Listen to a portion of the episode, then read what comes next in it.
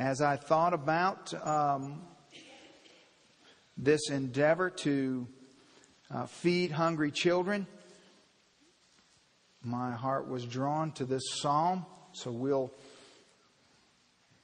to your great delight, uh, I wanted to, uh, I really was uh, hoping to preach through, this entire psalm, but I never got past verse 1. So now that doesn't mean it's going to be short, it just means I'm not getting past verse 1. So we're just going to get to verse 1, and that's all we're going to get to.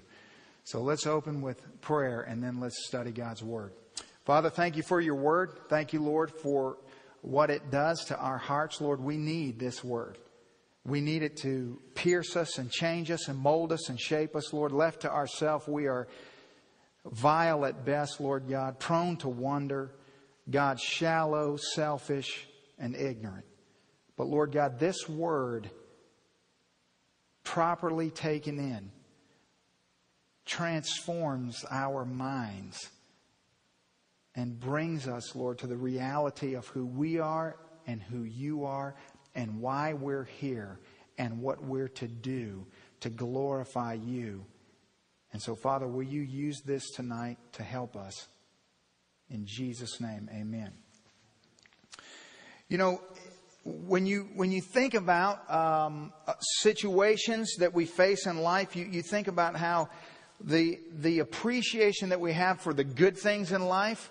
Uh, you know, as you're sort of listening to uh, what Charlie had to say about the way that we tend to live and the things that we tend to take for granted. You know, the way to really enjoy those things is to be apart from those things, is to lose those things, is to be separated from those things. You know, I was thinking about this this morning as I was standing before the service out in the foyer, and uh, Richard and Marsha Ladner came in.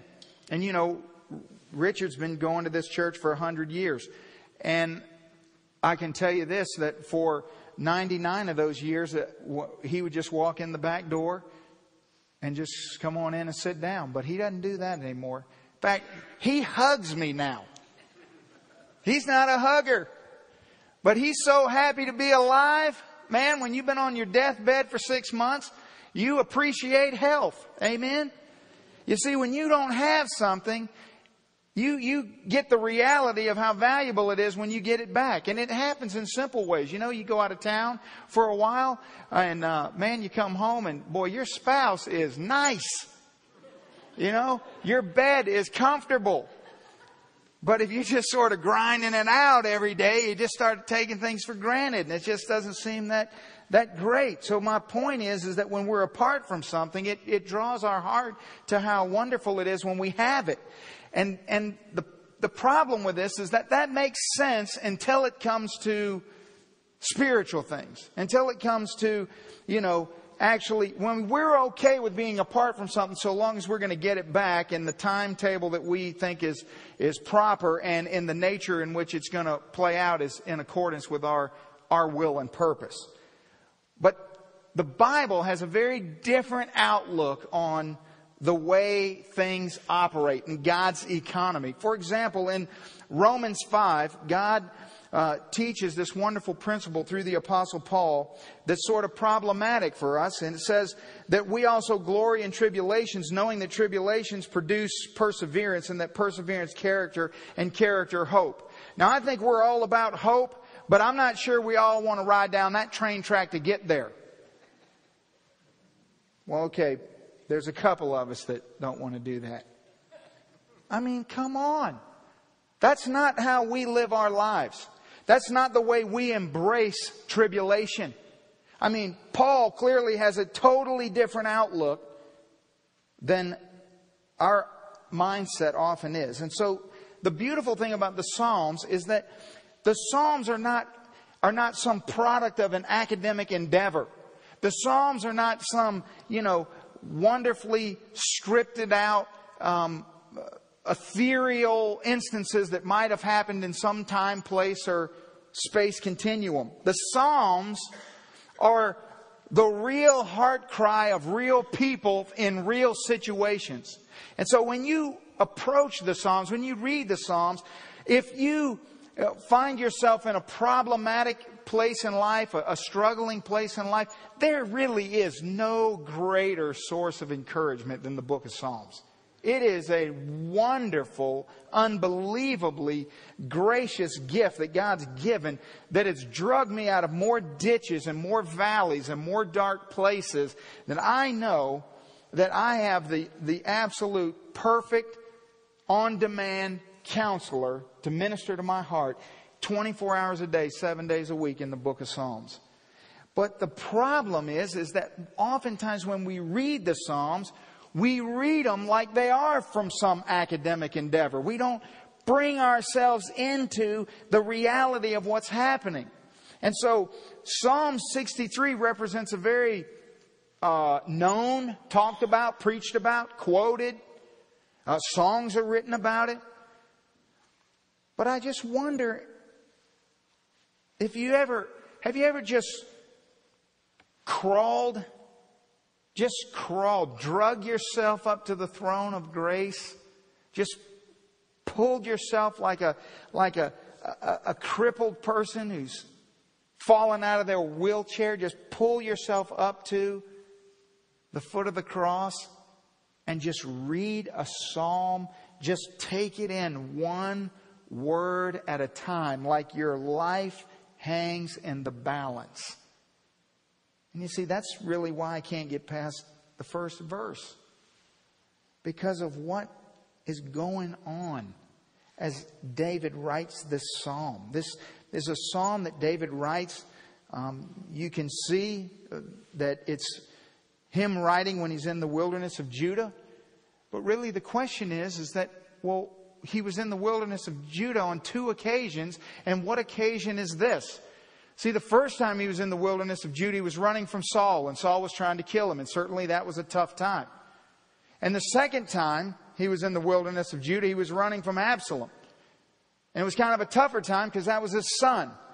And his son was actually trying to kill him and had overthrown him and, and run him out of his own country. And the clue comes in verse 11, where David says, But the king shall rejoice in God. You see, that's the clear indication that this is the second instance. This is David in the wilderness being pursued by Absalom because he refers to himself as the king. And he wouldn't have done that if it was Saul who was chasing him. So we know the situation, we know the circumstance that really sort of with this sin, with Bathsheba, the wheels have begun to come off his life and it has sort of set off this chain reaction of, of just terrible events and consequences that have started to beat him down. And so this man who was once sort of on top of the spiritual world, if you will, is finds himself just broken and beaten and defeated and struggling. Just plain struggling. And so he comes in the midst of all this and he, he speaks or cries out these words that are recorded for us. Psalm 63 verse 1. Oh God, you are my God. Early will I seek you. My soul thirsts for you. My flesh longs for you in a dry and a thirsty land where there is no water. Now, I want you to just think with me for a minute. What, what does it tell us about, about the fact that, that he begins with, oh God?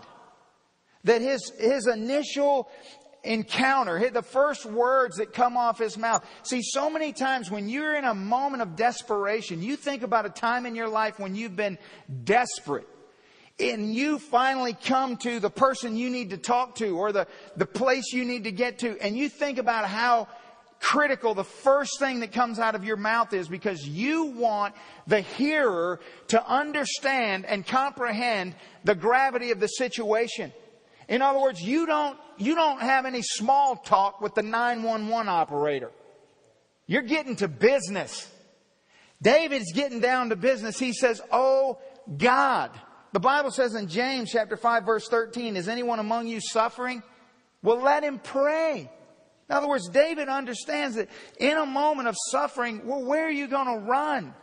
You're going to run to God and you're going to come to God and say, Oh God, oh God, I fill in the blank. But you see that the, the, the way he approaches God, he says, You, you are my God. You see, we don't apply, we, we wouldn't use the phrase, you are my, about another person unless what?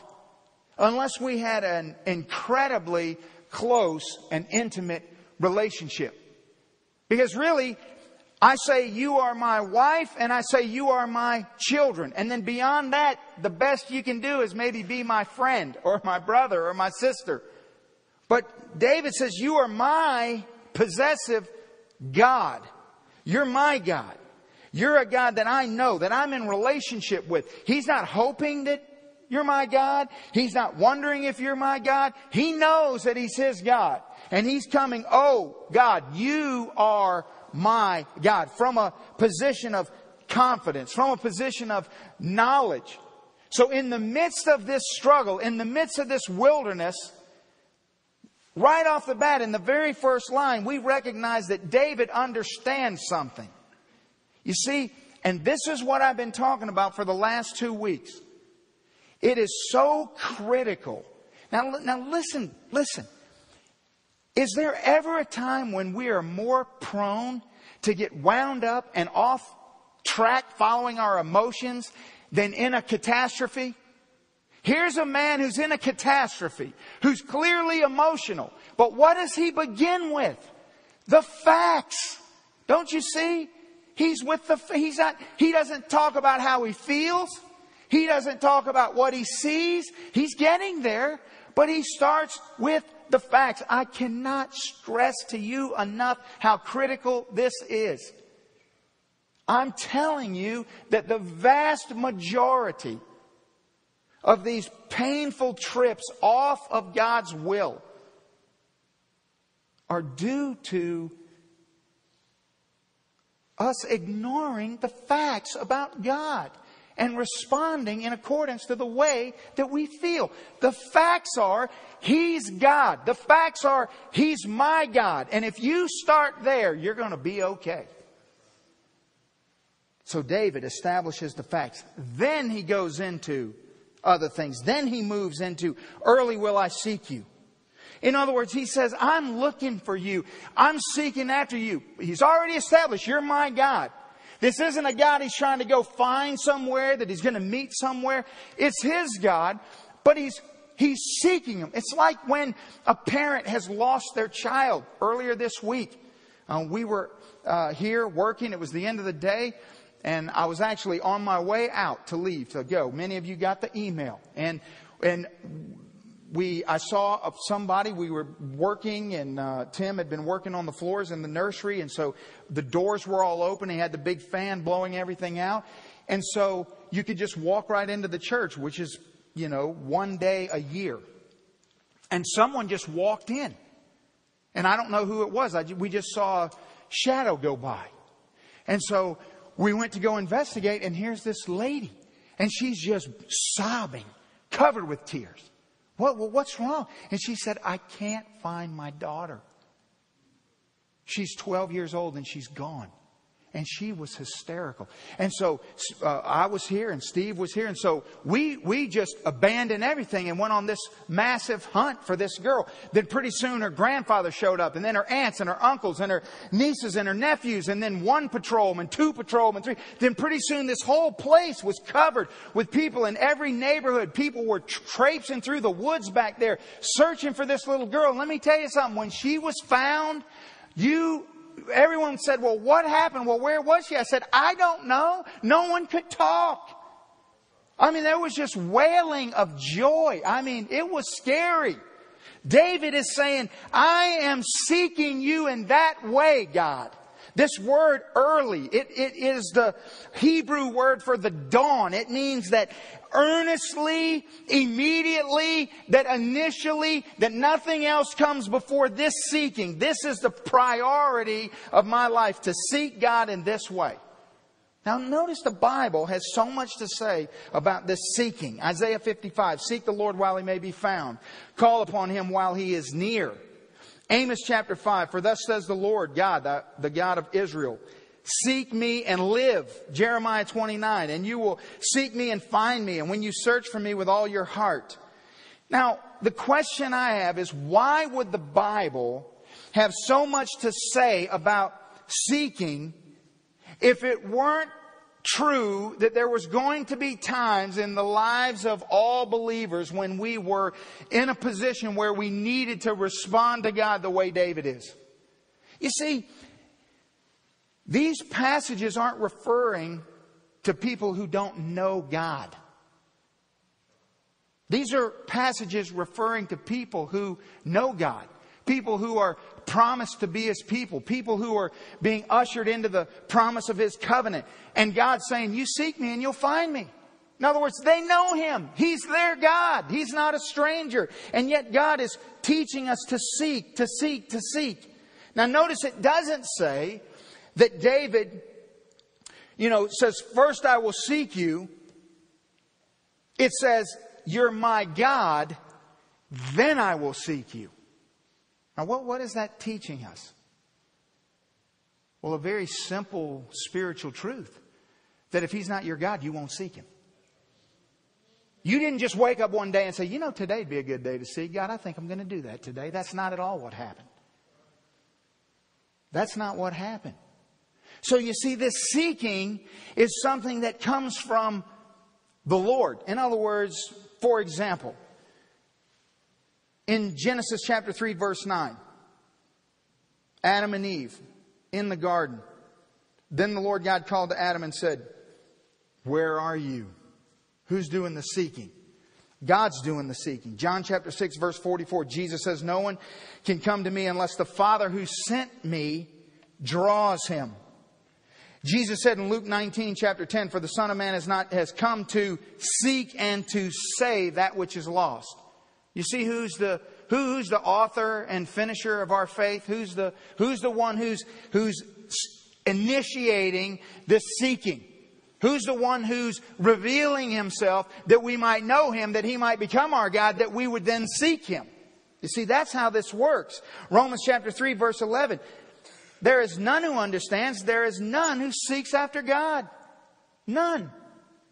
But God reveal himself and then we ought to be seeking after Him. But it's not a guarantee.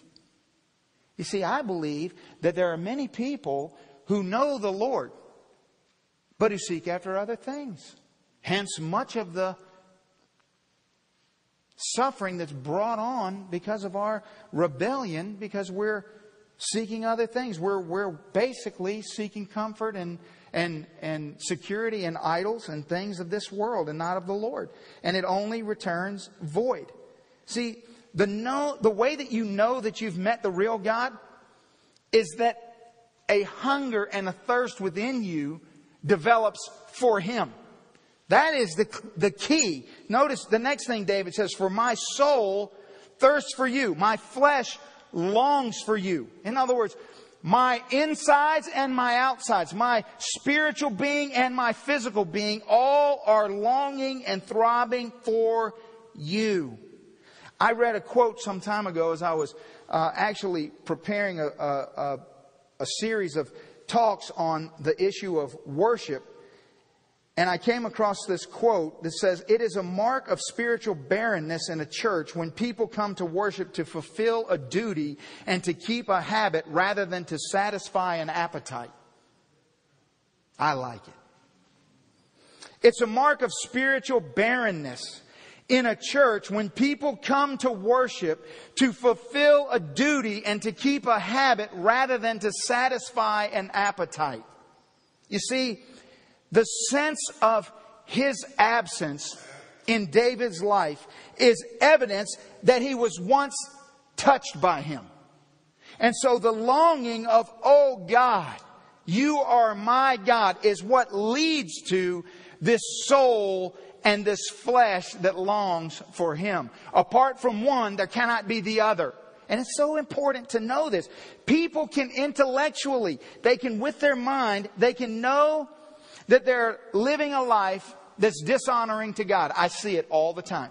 And so intellectually they can understand that. And then they can read their Bible or they can listen to me preach and they can surmise what I've said or what the Bible says and they can relate that to their ungodly situation. They can know that what they're doing is not right. And sometimes they will make adjustments or changes in their life and they will actually move their life in the direction of God, but it's simply been an academic or intellectual endeavor. It, the whole thing has been translated by a simple act of, well, this isn't working, so let me try this.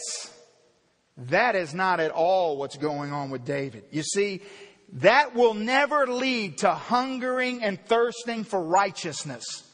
The, the soul that longs desperately to be in the presence of God is a soul that knows the touch of God.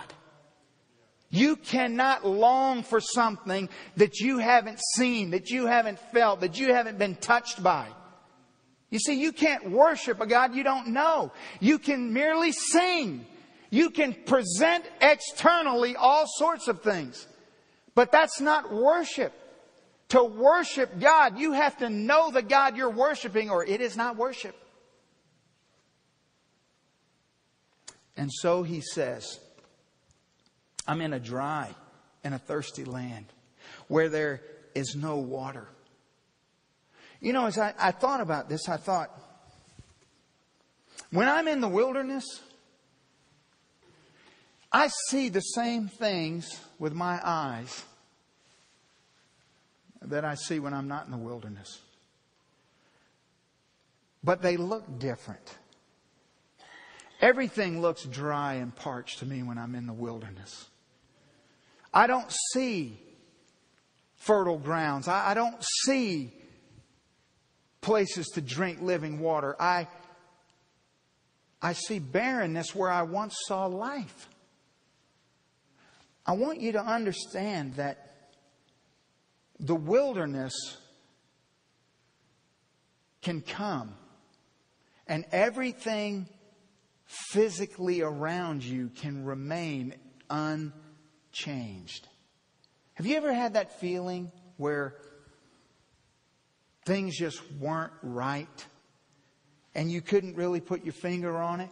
You looked around and you just, uh, you, you were thinking, well, you know, the kids are doing fine. My marriage is doing fine. Things seem to be doing okay. I mean, my bills are paid. I don't have some, you know, I'm not diagnosed with some horrible disease. I mean, I'm alive. Things are okay, but something's just not right. It's the wilderness. It's the wilderness. You see, sometimes there is a drastic change that thrusts us into the wilderness. But sometimes there's just a subtle shift in our heart. And, and what I hope that you understand is that the reason you know that you're in the wilderness when you're there is because you know what it's like to walk on the path of righteousness and grace and love and repentance. You see, that's why you miss it. That's why it's not there. And the mistake that we are so prone to make about this is that sometimes we find ourselves in the wilderness due to our foolishness. And in God's loving way, because He cares for us and because He's right and always perfect and on time, He, as a perfect parent, just shepherds us back to where we need to be. But sometimes we're just in the wilderness because we need to be in the wilderness. Because it's good for you and it's good for me to long to be with God. It's good for your heart to crawl sometimes and to long and for your mouth to be dry and for your eyes to burn as you just long for God to rescue you. It's good for you because it makes you appreciate who He is. It makes you understand what He's about, and it grows you in sanctification like nothing else will. And so, I think what David would have us to see from his life in just this first verse is simply this. When the wilderness comes, try spending less energy on why the wilderness is here and more energy on who the solution is. Because it's, it's for some reason our default mechanism to just engage ourselves in endless mental debates and endless conversations about why and about what and about what's the reason and, and God, how come I don't understand? And Lord, how's this ever going to be good? And, and can I just say wham, wham, wham? Hey, is He your God? Then go to Him. It doesn't matter the reason, He's the solution. In other words, hey, if, if I know that I've got a medicine that's going to treat every known disease on the planet Earth, then I don't need to spend the rest of my life trying to get a diagnosis. I just need the medicine. And so David. David's not, we, we, we have to investigate to find out what's going on in his life. What does that tell us? When you're in a valley, when you're in the wilderness, isn't all you want to talk about is the fact that you're in the wilderness and your reason and rationale as to why you're there. That's what I want to do. That's not what David does. He doesn't say anything about that. He says, I, I, Oh God, you're my God. Earnestly I seek you. My soul and my body long for you. Sounds like a good plan. Now, what about people who find themselves in the wilderness, but who can't say, Oh God, you're my God? Because you, you know, I hear I hear that cry a lot, but in a slightly different way from the way David cries. I hear a lot of, oh God, coming from people who can't say, He's my God. They're just saying, oh God, in hopes that someone might hear and that something might happen. And so I thought about, I thought about the day the little girl was missing. And the whole time that I was running around looking for her, all I could think about is what if it was my daughter who was gone? And so at one point, uh, you know, the first, after the first 10 minutes of chaos, we sort of ended up back here and I was going this way and Steve was going this way and the mom was coming this way and we all kind of, our paths met. And I just said, stop. And we got in a circle, and Steve and I put our arms around her and we said, God, you know where this girl is. You know where she is. Will you help this mama find this girl? Will you do that? And I can't help but wonder what was she thinking? when I said that. Because I didn't know where her girl was. And I didn't know what she looks like. I've never met her. I don't know what happened. I don't know anything about the situation, but I can tell you what I did know. I knew who I was talking to at that moment, and I knew that he knew, and I knew that he heard me, and I know he knows my voice, and I know he responds when I cry. And so I said, Lord, you know where she is, so why don't you just show us? Just show us. Show her. Blow her mind. Let her see that right by where she lives, there's a funny shaped building. And every Sunday and every Wednesday, there's some funny shaped people that go in.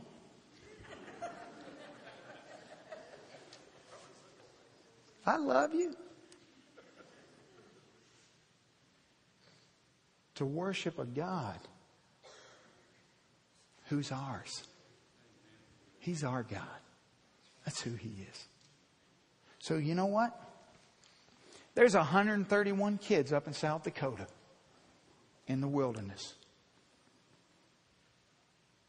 Maybe we can bring them some food. But in the meantime, where they live and what they face, sure be amazing if they could say, Oh God, you're my God. You see, that's, that's what matters. So is David in a, is it a bad thing where David is? I don't know. Depends on how you look at it. What about you?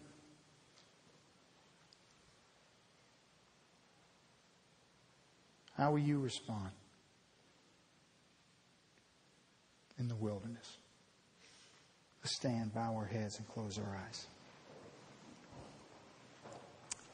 Father, we thank you for your word, Lord God, and we thank you that in just a few short statements, you can teach us so much. Father, thank you.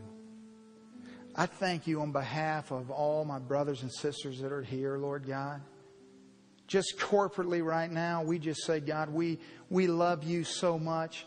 We thank you so much, Lord. I thank you for all the times that the lives in this room have been totally just empty, defeated, crushed, and buried.